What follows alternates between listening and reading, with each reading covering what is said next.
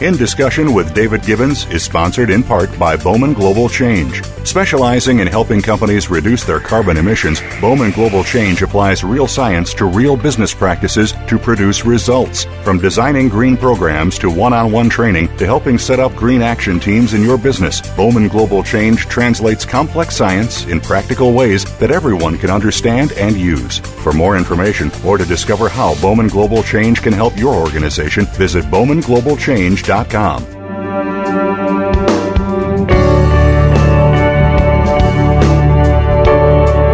Welcome to In Discussion and this recent interview with Barbara Marx Hubbard at her residence in Santa Barbara, an extract from a future documentary to be launched in the fall of 2011. Buckminster Fuller has called Barbara Marx Hubbard the best informed human being now alive regarding futurism and the foresights it's produced. Widely regarded as his philosophical heir, Barbara Marx Hubbard is a social innovator, speaker, author, educator, and leader in the new world view of conscious evolution. In 1945, when she was 15 years old, the first atomic bombs were dropped on Japan. This terrible act prompted Barbara Marx Hubbard to ask the fundamental question What is the meaning of our new power that can be used for the good? And what are the positive images of the future equal to these new powers? This defining moment propelled her on her life's quest to find answers to these and many questions. The insights she has gained has led her to a definitive message of hope that our crisis is a birth of a more universal human and universal humanity. Barbara Marx Hubbard joins me in this, the first of two programs, from her residence in Santa Barbara, California. Barbara Marx Hubbard, thank you so much for this opportunity. Thank you. Can you tell me a bit about where you grew up, the sort of environment that you grew up in? Well, I grew up in New York City on 80th Street and Fifth Avenue, opposite the Metropolitan Museum. I had a most wonderful childhood. I was just blessed. And my father was a toy maker, Louis Marks, Marx Toys. And he was a self made American boy from the streets of Brooklyn who made his way up being called the toy king of the world. And I was his eldest daughter. And so it was Uh, born in 1929. It was during the Depression, but his work had carried him forward. And I think I had that spirit that he gave me of an indomitable force for doing what you wanted to do if you worked hard enough. His theme was do your best. If you work hard enough, you can do anything that you want. And I remember once we were driving through Harlem, and it was one of those cold nights, and there were some young black kids pressed against the car window. And my father, I was scared. And my father started to give them a lecture. He said, "Now you kids, you get to work. You st- don't you don't you be staring at me. You go and see how hard you can work." And I was on the streets, and I did this. And so I grew up with the sense, really, of being an American. And when I asked him what religion we were, he said, You're an American. Do your best. And that was the feeling. He was of Jewish origin, but completely agnostic. And he never told us we were Jewish. We weren't it, in any religious terms. So I just grew up as that beginning newness towards something. And my father also was a friend with the generals uh, of the Second World War. General Eisenhower, General Marshall, General Bradley, General Hap Arnold. And I grew up with a sense of the importance of power. Not only that you could work hard and do whatever you wanted, but that America was great and everything we did was wonderful and our power was good. I think this parallels my own life. I always say to people I had a very I've had a very blessed life, mm-hmm. a very blessed childhood. Mm-hmm. Isn't that nice. so important? It is. It is. They say in the Catholic Church, if you get a child till the child is six, that you can have uh, it sets. And I, I was happy till I was 12 when my mother died of breast cancer. And but before that, I went to Dalton School, I, which is a wonderful progressive school. It had every single type of person, every every level of genius from really kids that didn't want to work at all to mathematical geniuses to uh, people off the streets to people very, very sophisticated. And I grew up in a complete mix. It was wonderful because I didn't have any sense of race, color, or prejudice. What about your mother and father? You indicated that there wasn't exactly a, a preference or any sort of demarcation on religion. They were just uh, had no religion. It wasn't that they were against it; is they were completely secular. And is that something that had a profound influence on you? It, it was very good for me because I, it, I didn't get any old religion. it stood me in very good stead. But I think the, the seminal, there were really two in, instances in my early life that broke the pattern. One was my mother's death.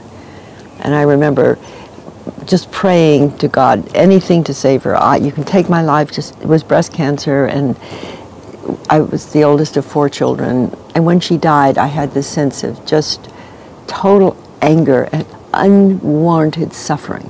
How old were you then? Twelve.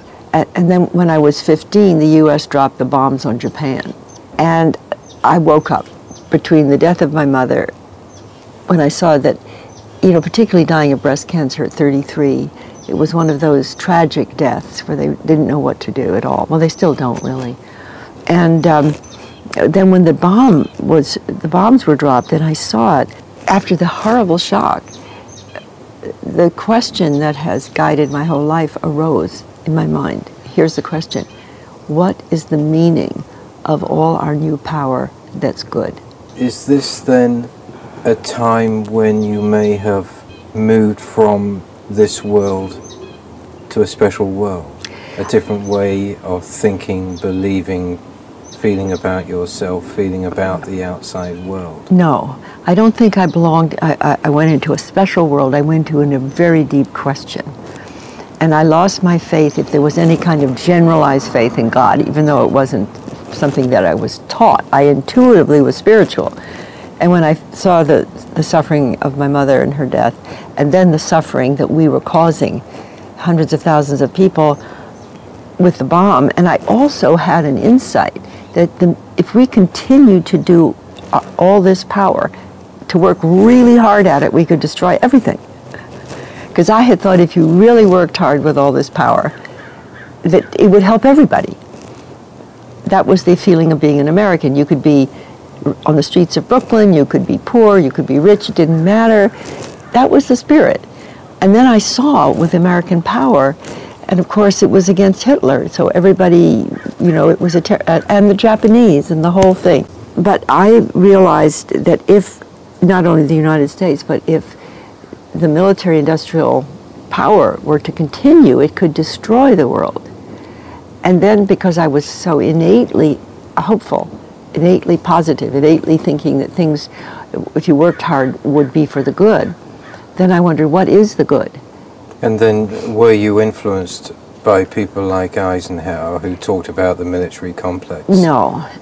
He, I, no, he didn't influence me. Uh, it started out that I began to seek is there anywhere in religion or philosophy images of the future equal to our power. That would be science, technology, industry, modern, and that was way back in the late 40s, but still, you know, you can see now the power of gods was, is coming into the human species. And when you read philosophy or religion, there is no vision of a collective future that's positive based on the evolving of life through human knowledge. There are Im- images of breakdown, images of life after death, images of going back to a golden age, images of science fiction, people who lived in space but had the same warring tendencies that we have here on Earth. And uh, it was amazing that there was absolutely no image of the future equal to the power of humanity. But the only thing I found in my reading was in the New Testament when I came across Behold, I show you a mystery. We shall not all sleep, we shall all be changed. Love ye one another. all the great Beatitudes, but mainly St. Paul, is that this mystery that we, we would be changed, that the corruptible would become incorruptible, that death would have no dominion, that the whole creation was groaning and suffering to give birth. And that just struck me as what was inside me, that something wanted to be born out of all of this. You talked earlier after your mother died, an anger. Was that anger paired with 1945 and the nuclear bombs? Was there any connection there? Was there an anger that you saw at the scale of your mother's death that was then expanded upon with 1945? I think that's possible. I mean, the first thing was just anger at my mother's death and at the innocent suffering. And also the fact that of losing your mother when you're 12, then it was, it was a su- terrible suffering for my father and everyone. But when it escalated into the bomb, certainly, I think that's right, that personal anger and anger at God, whatever kind of just God you might have thought at the age of 10, eh, that when I saw the use of power, that we were doing in order to win, it was more than anger after a while. It was, really one of those life-oriented questions. I said, where is where are we going that's good? You know, there's such a thing as a soul's code. James Hillman write, writes about it. Some kids, they have to have a Stradivarius violin, or some who are going to be bullfighters want to have a red cloth when they're six. I wanted to know. Was that a way of diffusing the anger? No, I don't think so. Because anger, anger is, as I study so many human frailties, whether you're talking about uh, addictions or codependence or mm-hmm. fear or, or anything, I sometimes feel that anger is a necessity.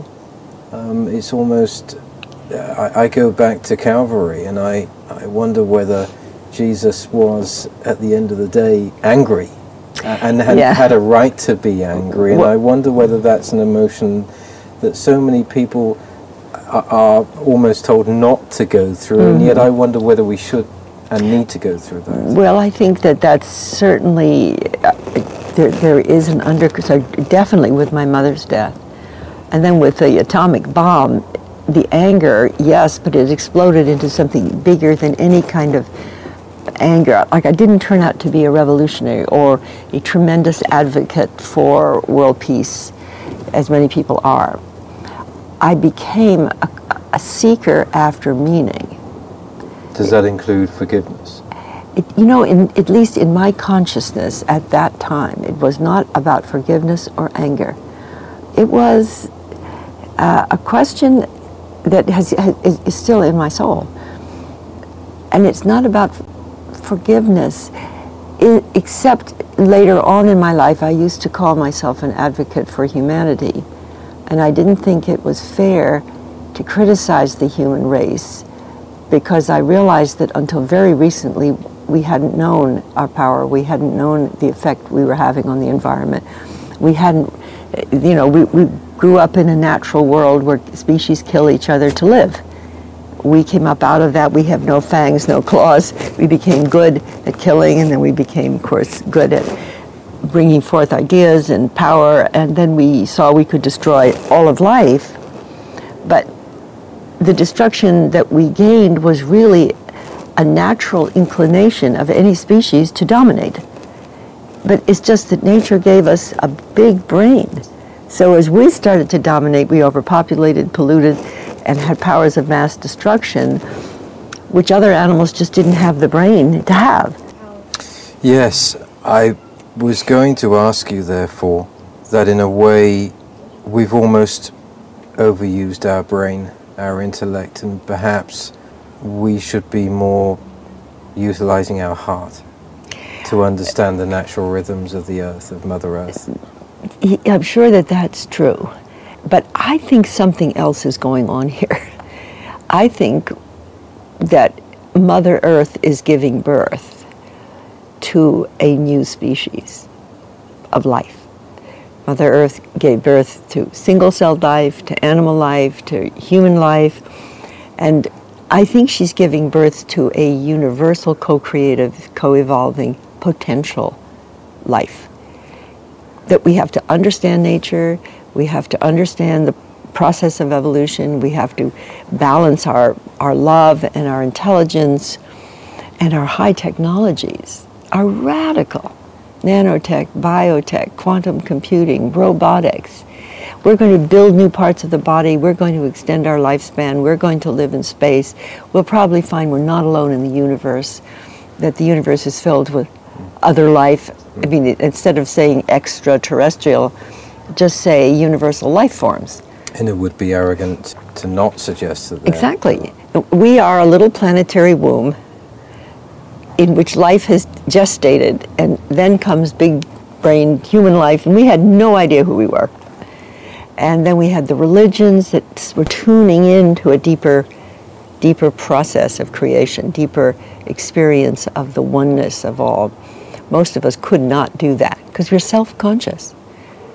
Individuation has been what we've been doing for 40,000 years. Another word would be ego. Perhaps. No, well, yes, but it could be that the process of the last 40,000 years was not a mistake.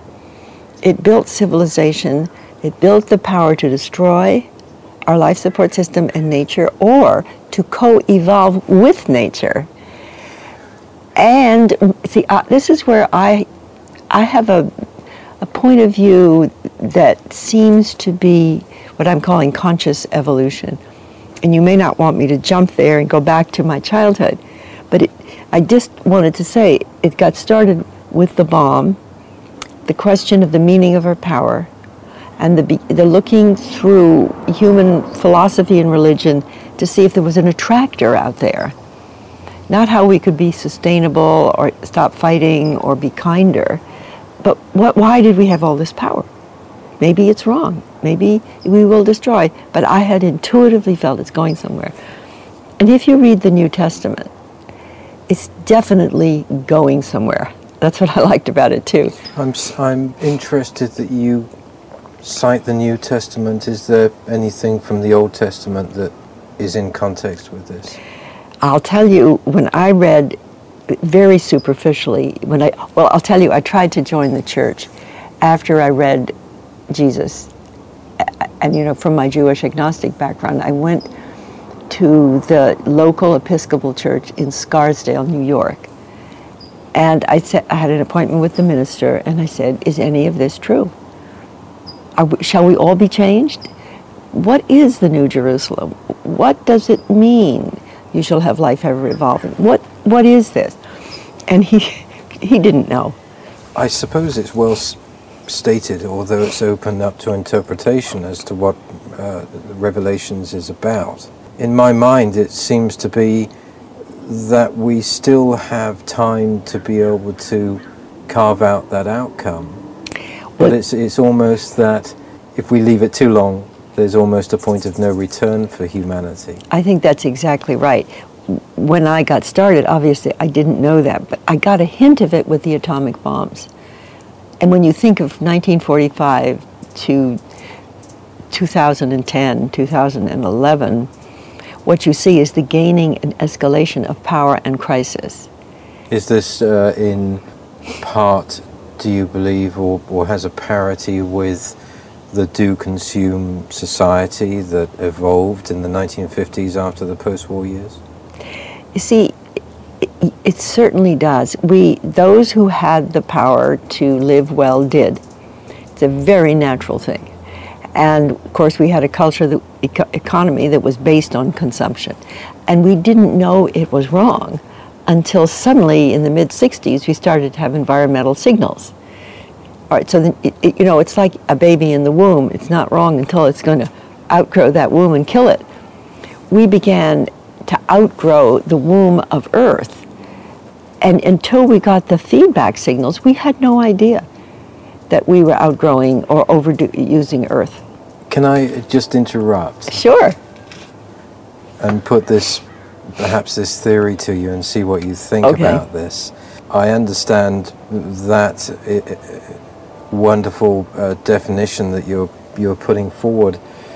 I wonder whether if we look back, especially since probably the 1600s, even perhaps the middle 1650s, when you had somebody like Milton who would write Paradise Lost and talk about a, an evolving world then, that we really did see ourselves going from a natural environment, people living more in nature, being parallel to nature, mm-hmm. to an industrial revolution that created the steam engine, created the paraffin lamp, um, came up with new mechanization that today we see has transformed into technologies. Mm-hmm. But the energy that we've seen has been very much based upon that principle of work, and that principle work has created, as Einstein said, uh, there's an equal and opposite reaction. And we live in a world today that yeah. the opposite reaction is waste uh, kinetic energy almost through that mechanization mm-hmm. that's created bombs, created nuclear bombs. And with all of that, you have this waste and you have this toxicity, and you have a, a, a human being over this last three or four hundred years that has been changed psychologically because of that type of energy used. And perhaps I'm thinking mm-hmm. that in order for us to create a parity with nature again as human beings, it's possibly the energy that we need to look at in order to, to return us back to the natural rhythms of, of the planet. See, I don't think we're going to return back to anything. I don't think it's possible. If we keep overshooting the mark and we go through some type of biospheric collapse that is being predicted, I don't think the human civilization can be reduced, there can be mass die offs. I don't see that as going back to a balance with nature. We may be, as a species, eventually just lose our chance to evolve. And maybe um, nature will return to its natural cycles without us. But here's what I think is a much greater opportunity is to learn how to grow as nature we have almost 7 billion people. We're definitely not going to stop growing right now. I was just talking with people who are interested in urban populations. It used to be in the 50s like a couple of hundred million lived in cities. Now it's going to be billions. And they have to develop cities with no waste. They have to learn not just even to recycle, but it's called bright green, is to grow like nature grows. So the human species to survive and thrive has to not just go back to being at another stage of our life, but to understanding nature, to co creating with nature, to evolving nature itself through, you might say, the extension of human consciousness with our spiritual, our social, and our scientific and technological capabilities you see, I have a really different view than most people. I think we're, we're being born as a universe species. And I got this when I was studying to be a futurist, you know, at the World Future Society. And what we have learned is that suns expand, become red giants, and all the planetary systems are burned in a true fire from the sun. In other words, our planet Earth ultimately is not sustainable. Now that's way, way in the future. But this is not a, no planet will survive the growth of, and, and the turning into a red giant of our sun. So many of the scientists that I worked with early on said Earth is having a midlife crisis. We're midlife in the cycle of the Earth. Earth is four and a half billion years ago old. A couple of billion years from now, the sun expands and destroys us. And just at that little midlife moment comes a species capable of understanding how to co evolve with nature. And now, this, I don't know if this is true, but the space scientists think that we're going to be a solar system species and a galactic species. And by the time the sun does expand to destroy our Earth in the long distant future, we won't, we won't be here. Define a bit more galactic species what would you what do you mean by that? It's such a, a, an unknown quantity, but I this would be my intuition that what the, all great spiritual paths have had some intuition of a light body, and you have in Buddhism, you have in Sufism, you have in Hinduism.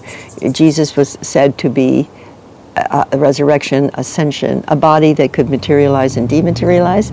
Now, this is going far out, but I think that we're in little animal bodies right now with eternal spirit. And this is w- what these wonderful people that I interview talk about the, the Klaus Heinemanns and the Bill Tillers, who talk about the bodysuit that we wear now. Yeah, it's, it, just, it's, it's just part of our own evolution. It is. But, it, but do you not think, though, that the galactic species or, or this advancement in our evolution could be sooner, uh, given the shamanic teachings and what they talk about, given the Mayan calendar? Is there not some evidence that something will occur before we do implode? As I a, think as so. a civilization. I, that's what I believe we're all working toward, and, and I have a my overall word for it is conscious evolution. And so conscious evolution would include the most immediate response to emergencies, where where we have to stop overgrowing, we have to stop polluting, we have to recognize that we're part of an earth community, all of that. But then there's all these innovations and creative possibilities and spiritual growth and technological growth. And for all of that, the meaning of all of that is way beyond sustainability. Yes, I think we need to be sustainable long enough, but in order to give birth to a co evolving, co creative species, the shamanic, I mean, there are people who say that, well, we already can, uh, are in a non local universe in a quantum field. Mm. And at certain levels of mystical insight, you can experience that. Many people are experiencing other life already. Different dimensions. Different dimensions life, also thousands of UFO sightings. Mm. And there, there, seems to be much evidence. And, evidence that there, there are uh, other species. I have a friend who was experiencing the Phoenix lights over Phoenix, Arizona in 1997. There are pictures of them, the National Geographic special on them. And he feels that they are light beings, photon, because the ability to appear and disappear and to accelerate at a speed that you could not do in physical form means it's not physical as we have known physical. It could be at a higher frequency of light. So I'm, I do not want to speculate too much because I haven't had that direct experience myself. But, but necessarily, it does indicate that there could be different dimensions that we uh, that we may not we may sit here now, but there may be shadows of us in a different dimension. There are so many opportunities here. There are there are so many possibilities They're that we should consider. Multidimensional universe, and we are already multidimensional. I think that since we're speaking on the physical plane where we're outgrowing our womb and we're overpopulating, polluting, and destroying our environment, that there has to be a social political response that changes our growth economy into a sustainable economy and that then begins to see how we can balance ourselves with other species. But that's an immediate need. That's like a survival need. It's like a it's like a bandage at this stage. It's just no. I think it's you know what's more like to me after a baby is just born. It has to first of all breathe. it has to take one coordinated breath. That's a lot for a newborn because it's never breathed before. We have to take a coordinated breath on a planetary scale. None of our institutions are capable of doing this. And this is brings me, and I would like to go back if I may. Yes, yes, we just it, jumped this, ahead. This does bring me to the real definition of consciousness. I, uh, the more people I talk to, the less I believe that there are many who really understand what being in a state of consciousness is about. It's certainly far different to being just aware. Yes. Um, and if you look at the the world today and you look at the do consume society that roars ahead with people uh, reluctant to change their lifestyles, there are certainly uh, a huge part of our population in this world who has no understanding of what it is to be conscious. about right. where we're going. That's true. And you talk about this generation or this time in our world as being or representing a new evolutionary process. The question is how can we move or progress from individual consciousness, which obviously means that we have to look at ourselves first and Mm-hmm. find ourselves, to becoming conscious in community. And of course, many, many people across the world now are beginning to find this. Yes, It's, indeed. it's, al- it's almost like electricity. You, you create it, but it takes many years to actually uh, create the infrastructure, and I guess that's what's going on now. But what will it, do you think, be that will take us from this individual consciousness that we have to being able to translate that to a mass con- consciousness? Well, you know, the thing that's interesting to me, there are masses of people who are shifting. You know the phrase cultural creatives, for Yes. example. Paul Ray, this was about 10 years ago, thought one fourth of the American population and European and developed world population is already shifting in values. And that's in their private lives and in their lifestyles to some degree. I've been in the futurist evolutionary movement. If you look at health, education, business, um, environment, energy, you will find initiatives, people, innovations in every field already happening. And one of the things that's obvious is the media does not pick it up. Most media, it's media like yours that picks it up. The media doesn't pick it up. The universities are teaching in separate disciplines where we're dealing with a whole system breakdown and a whole system breakthrough. If you don't have a whole system perspective, it's hard to connect the dots. Well, especially if you're talking about academia and you're talking about scientists in their boxes. in their boxes, but the same is true of, of political science, the same is true of religion. And then you look at organized religion at the level of the power structure of religion. They're separate. Look at the, look at the Catholic Church, you know, at the top. Now, if you go down to evolving Catholics, you see great growth. You see people like uh, Teilhard de Chardin and Thomas Berry and Brian Swimme and Beatrice Bruteau are leading, but that's not in the hierarchy. It's not the hierarchy of anything that's doing it. The United Nations, marvelous people in there, but they're not capable as structurally of responding to a whole system crisis because they're there to represent a nation state. It's just not possible. So what's happening, just take Melanie St. James as an example. She is a marvelous example of someone who's saying, let's bring together the different fields and disciplines to create social synergy. And this is not to try to get nation states to join. This is to get people like you and me to connect. So what you have to do is go where the emerging creativity and consciousness already is. And in that, we talk about social capitalism as well, and being able to change the way that capitalists think, or change the way that business leaders think. Now, there are people in the business community, like Rinaldo Brutoco in the World Business Academy. He is one of my dear colleagues. Rinaldo is changing the way business works. He was just at Case Western University receiving a prize for initiating peace at, at, at Peace Academy there. And he is mobilizing people in business who are wanting to grow in a sustainable way and use their power for the good.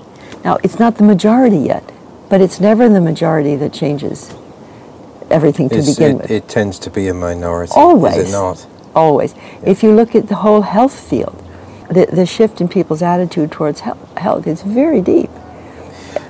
This, I would ask you, if you look back to civilizations, uh, whether you're looking at the Greeks or the Romans or the Byzantines or, or even uh, more recently, even the, the British Empire, civilizations tend to come to a, or are arrested because of implosion from within. Beyond that, though, where you have amazing change in the world, you have great leaders. You have Gandhi, and I know that you have quoted uh, Mikhail Gorbachev. Yes, It doesn't appear today clearly we need leaders because the world is made up of leaders and followers, but it doesn't appear that we really have any tangible leaders. The way that this is going in terms of consciousness and you and I coming together, creating this bridge for mm-hmm. others to come together, suggests in a way that there's going to be a lesser tendency towards a pivotal leader mm-hmm, mm-hmm. and more about community and relationship in numbers. I, I, think that's true. And if I could just go back and give a, a historical analysis from my friend Jean Francois Noubel, if you go back before, let's say, about 10,000 years ago, and the entire human history before that was small tribes. And we lived, we had to live, and we, in such a way that we were connected to each other and connected to the natural environment. And then when we get learned agriculture and we got a surplus and we got the written word, written language, apparently we gained the power and that's when the structure changed from the small tribe to the pyramid. So you have the emperors, the kings, the priests, the heads, and they have the huge states, uh, military power under them, like Alexander the Great. You couldn't have had that with small tribes. You had to have the power. And when that happened, it, it became a top-down pyramid structure. And that built civilization, for better and for worse. The great abuses of civilization were because of that power, and also the great genius of civilization. The great works of art, the great uh, cathedrals, the great, eventually, uh, democracy, science, technology. It came from that brilliance and the top down pyramidal structures. I think those structures came to an end of their capability of running the world with the atomic bomb because we began to gain po- get powers that you couldn't handle from the top down. Would that also be well appointed to a description today with America that perhaps there is too much internationalism? Too, no, not too much internationalism. I think what we're seeing in the United States, particularly with Obama, and today is the day of the election, you know, the, two, the 2010 election Obama, I believe, was trying to get a universal sense of connectedness of people. It, there was an amazing feeling during his campaign, particularly as he started winning. It was a, it was a global feeling of resonance. I think the first time I've ever seen it politically. And when he won, it, it felt like a miracle to people that a young black man in the United States should win with that unifying perspective that he had. But when he got up into the structure of liberal democracy, so called, it's oppositional. And the higher up you get in the structure, the more difficult it is to be a unifier. So, in other words, you become more of a puppet than you do a leader? I wouldn't say a puppet. You start fighting for control.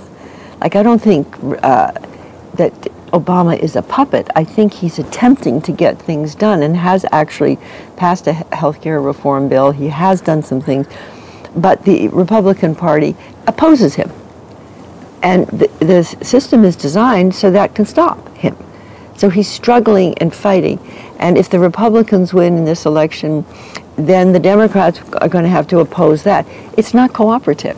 It's not synergistic. And this has been cyclical now for hundreds of years but it's shown up as being disastrous now because the problems we're facing, like climate change, is so ominous.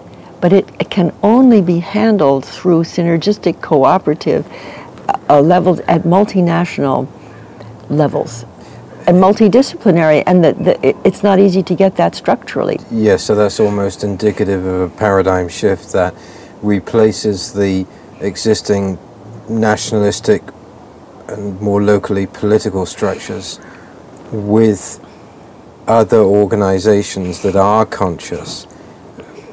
Maybe you could term them as a, a mediator yes. between the people and any sort of structure. And it's almost as if something else needs to come in the middle to be able to bridge all of that. I, I, think that's right. And what people uh, that I'm working with feel it's so not so much a bridge between the United Nations and political structures, because it's all based on top-down pyramidal structures. The United Nations is structured to by uh, nation states to have their their right, their authority, and their vote. So in a way, it's just a, a replication of the same structure at a higher level. And I was going to say, after the small tribal groups, and then you had the top-down structures, and then you began to have global crises that you can't resolve with nation states or organized religions mm. or global corporations. Mm. So over here is the civil society. Over here is the largest mass movement of citizen organizations the world has ever seen. They're not organized from the top. They're organized like you and I are. I mean, why are you doing what you're doing? So they are all of them co-creators. They, they are yearning for greater effectiveness. They it, they can't do it alone. So everybody is now social networking. Facebook is the fourth largest nation in the world. You know, U.S., China, India, Facebook. What does that mean? It was designed for relationships. And it may be silly, but it was designed for friends. And it transcends CNN, ABC, NBC. It transcends the publishers. You can publish your own work. We're beginning to transcend the existing structures in order to connect as people. And the question there is, as in any phase to find oneself or to find a different structure corporately a necessity for chaos? Yes. And there, one of my great teachers in this is a man called Ervin Laszlo. His recent book is called Chaos Point 2012. And he, he describes chaos theory is when a system goes into chaos is non-equilibrium and it attempts to right itself first by going back to old forms more growth more prisons, more military security to, to stabilize, but it makes it worse. So then the system tries to repattern to a higher, another order. And what Ervin writes is that small fluctuations in a sea of social chaos, when it's out of balance, can jump the system. Now, it can jump the system to a more diabolical order like Nazism, or it can jump the system to a higher order like democracy was. So it's all about subtlety, perhaps two degree turns along the way rather than wild turns or wild decisions or wild changes in society.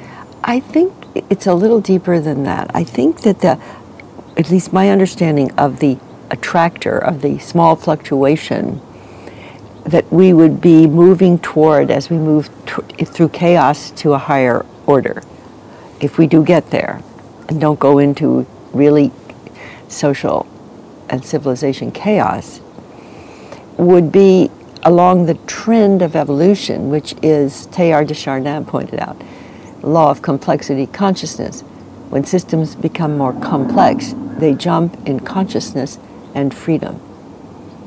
Like from single cell to multi-cell to organisms like ourselves, billions, trillions of cells. And planet Earth is complexifying, connecting very, very rapidly. Our old systems can't handle that complexity, and they try to become conservative. They pull back. They, they want to, to stay the way they are. Well, and that's almost like a reluctance of people to change. That's right. But nonetheless, the tendency of evolution is greater than our desire not to change. you know, you can't stop it. And, it, and, and some may define that as pushing back on duality, becoming uh, a, a singularity, as it were, in everything that we do. There's many levels of singularity meaning here. Non, if you're non-dual and you're one at the spiritual level to begin with, that would be the most fundamental shift. Then you move on up into social structures. Then you would want synergistic social structures that could reflect non-duality, that could reflect oneness, but I think of it as oneness through uniqueness and creativity. Like you are, let's say you and I can be part of the one, but you're a unique one, I'm a unique one, And what we're looking for is that uniqueness in you, me, and everyone else gets to express itself through joining. And that is brilliance. That is greatness of humanity. Is that another way of defining yourself as the universe? Defining me as the universe? Mm-hmm, mm-hmm. But collectively becoming the universal human being. Yes, I, I think it's so true. One simple phrase is I am the universe in person. You are the universe in person. And it actually took 13.7 billion years and all these galaxies and supernovas and the formation of matter and earth and life and eyes and ears and thumbs. Just think what it took to, to create us sitting here. Uh, and I never forget that we are not only the universe in the moment, but we are the universe a story. We are the resume of the whole story of creation in person our atoms, our molecules, our cells, our brain, our organs, you know, it's all coded in there. And I also think that some intuition of the emergent potential is also encoded. Do you think then perhaps this is probably one of the most important generations right now, or group of generations? in our evolvement? I, I, definitely do because we're the first generation on this earth to know that we could render ourselves extinct by our own behavior. That's the biggest wake up call. It's bigger than moral precepts and religious do- doctrine, even spiritual experiences, which millions of people have had. The one that's new is the collective awareness that the crisis could destroy our life support system, and we're creating the crisis. It's not from some external force. It's not an external enemy. So we're all accountable. We're accountable. We're waking up, and people are saying, "Oh, oh, maybe we're going to lose this environmental, this beautiful environment. We'll destroy nature," and so this is causing a movement toward conscious evolution, toward sustainability. The whole thing. Would you agree with the statement in, that in order to gain everything, one has to lose everything in this case of where we are today?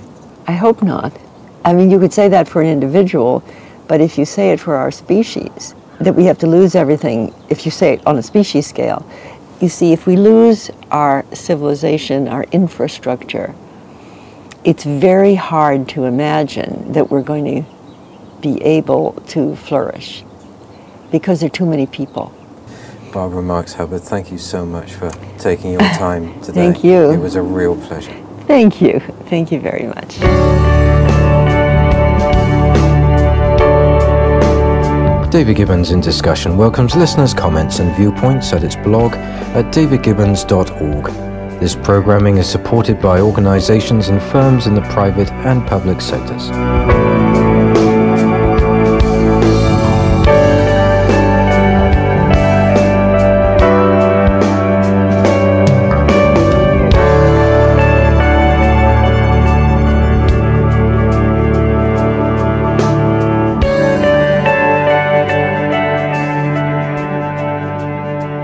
In Discussion with David Gibbons is sponsored in part by Bowman Global Change. Specializing in helping companies reduce their carbon emissions, Bowman Global Change applies real science to real business practices to produce results. From designing green programs to one on one training to helping set up green action teams in your business, Bowman Global Change translates complex science in practical ways that everyone can understand and use. For more information or to discover how Bowman Global Change can help your organization, visit bowmanglobalchange.com.